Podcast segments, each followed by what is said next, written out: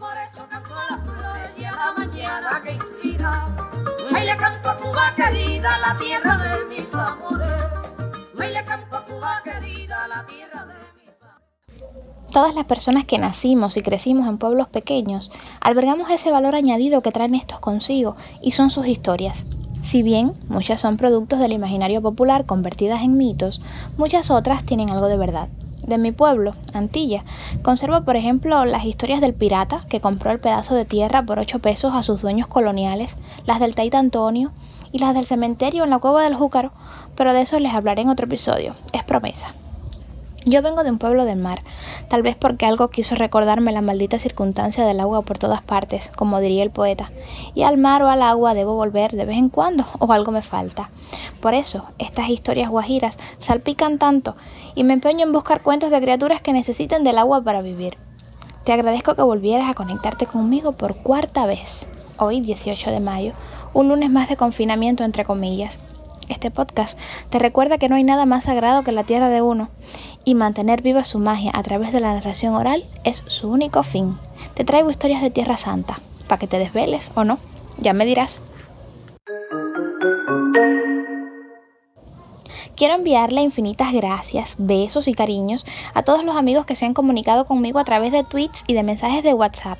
Me hace muy, muy feliz y me impulsa como no tienen idea el hecho de saber que me escuchan cubanos en muchísimas partes del mundo.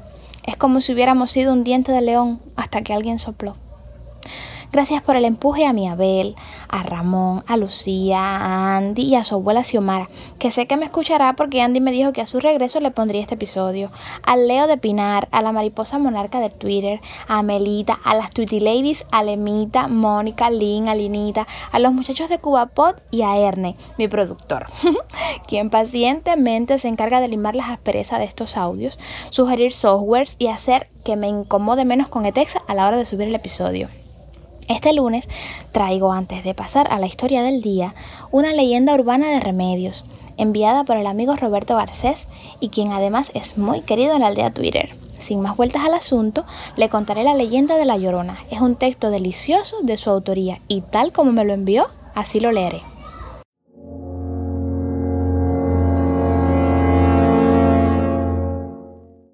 Quizás hayan escuchado La Llorona, una canción mexicana muy famosa.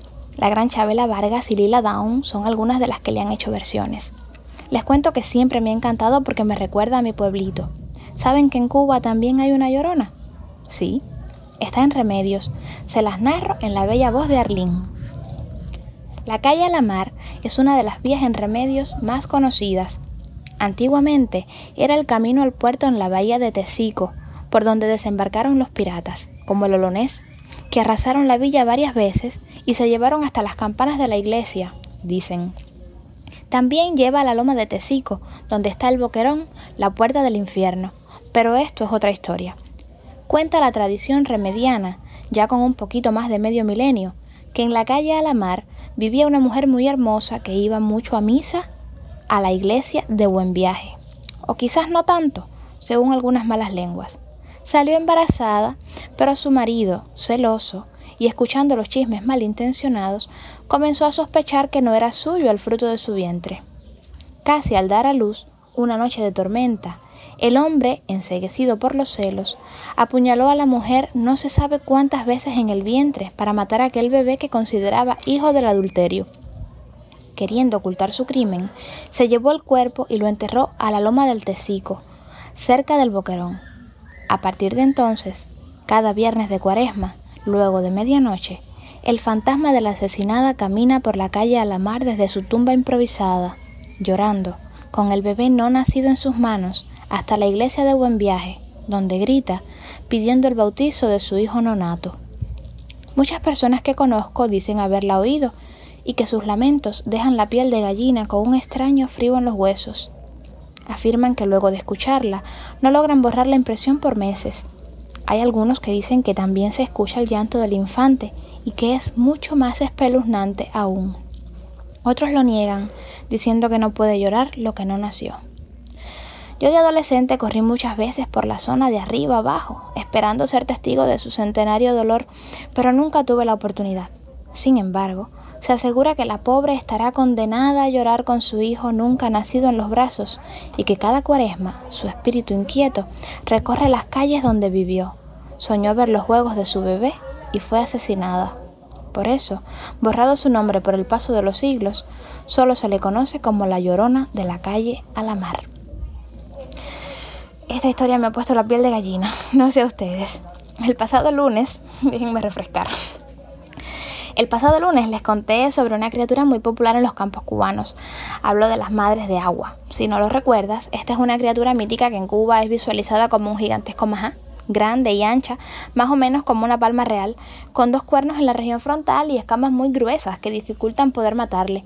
Se cree que habitan en ríos y lagunas, que estos nunca se secarán mientras ellas vivan allí, y además que todo aquel que trate de matarlas o capturarlas simplemente morirá. A continuación les cuento la historia de hoy, recogida en el libro Cuentos de Guajiros para pasar la noche, del periodista e investigador de Camajuaní René Batista Moreno, publicado por la editorial Letras Cubanas en el año dos mil siete. La historia es breve y se llama Madre de Agua en busca del mar.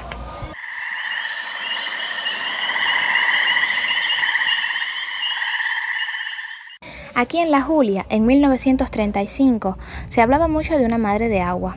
Antes ella vivía en un arroyo, pero se secó el arroyo y luego vivía por ahí, por los lugares más húmedos. Una vez yo iba para la casa de mi mamá, eso queda ya en plena Julia.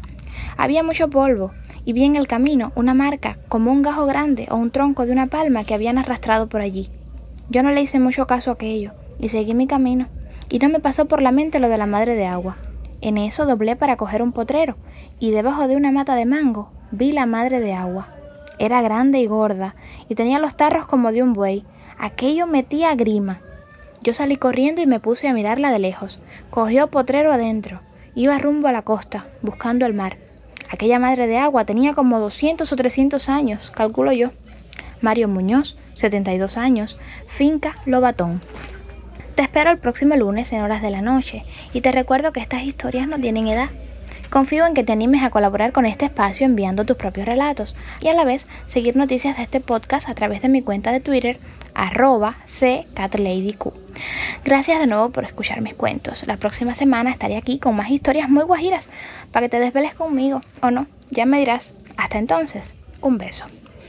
Ay, por eso canto a las flores y a la mañana que inspira. Ay, le canto a Cuba querida, la tierra de mis amores. Ay, le canto a Cuba querida, la tierra de...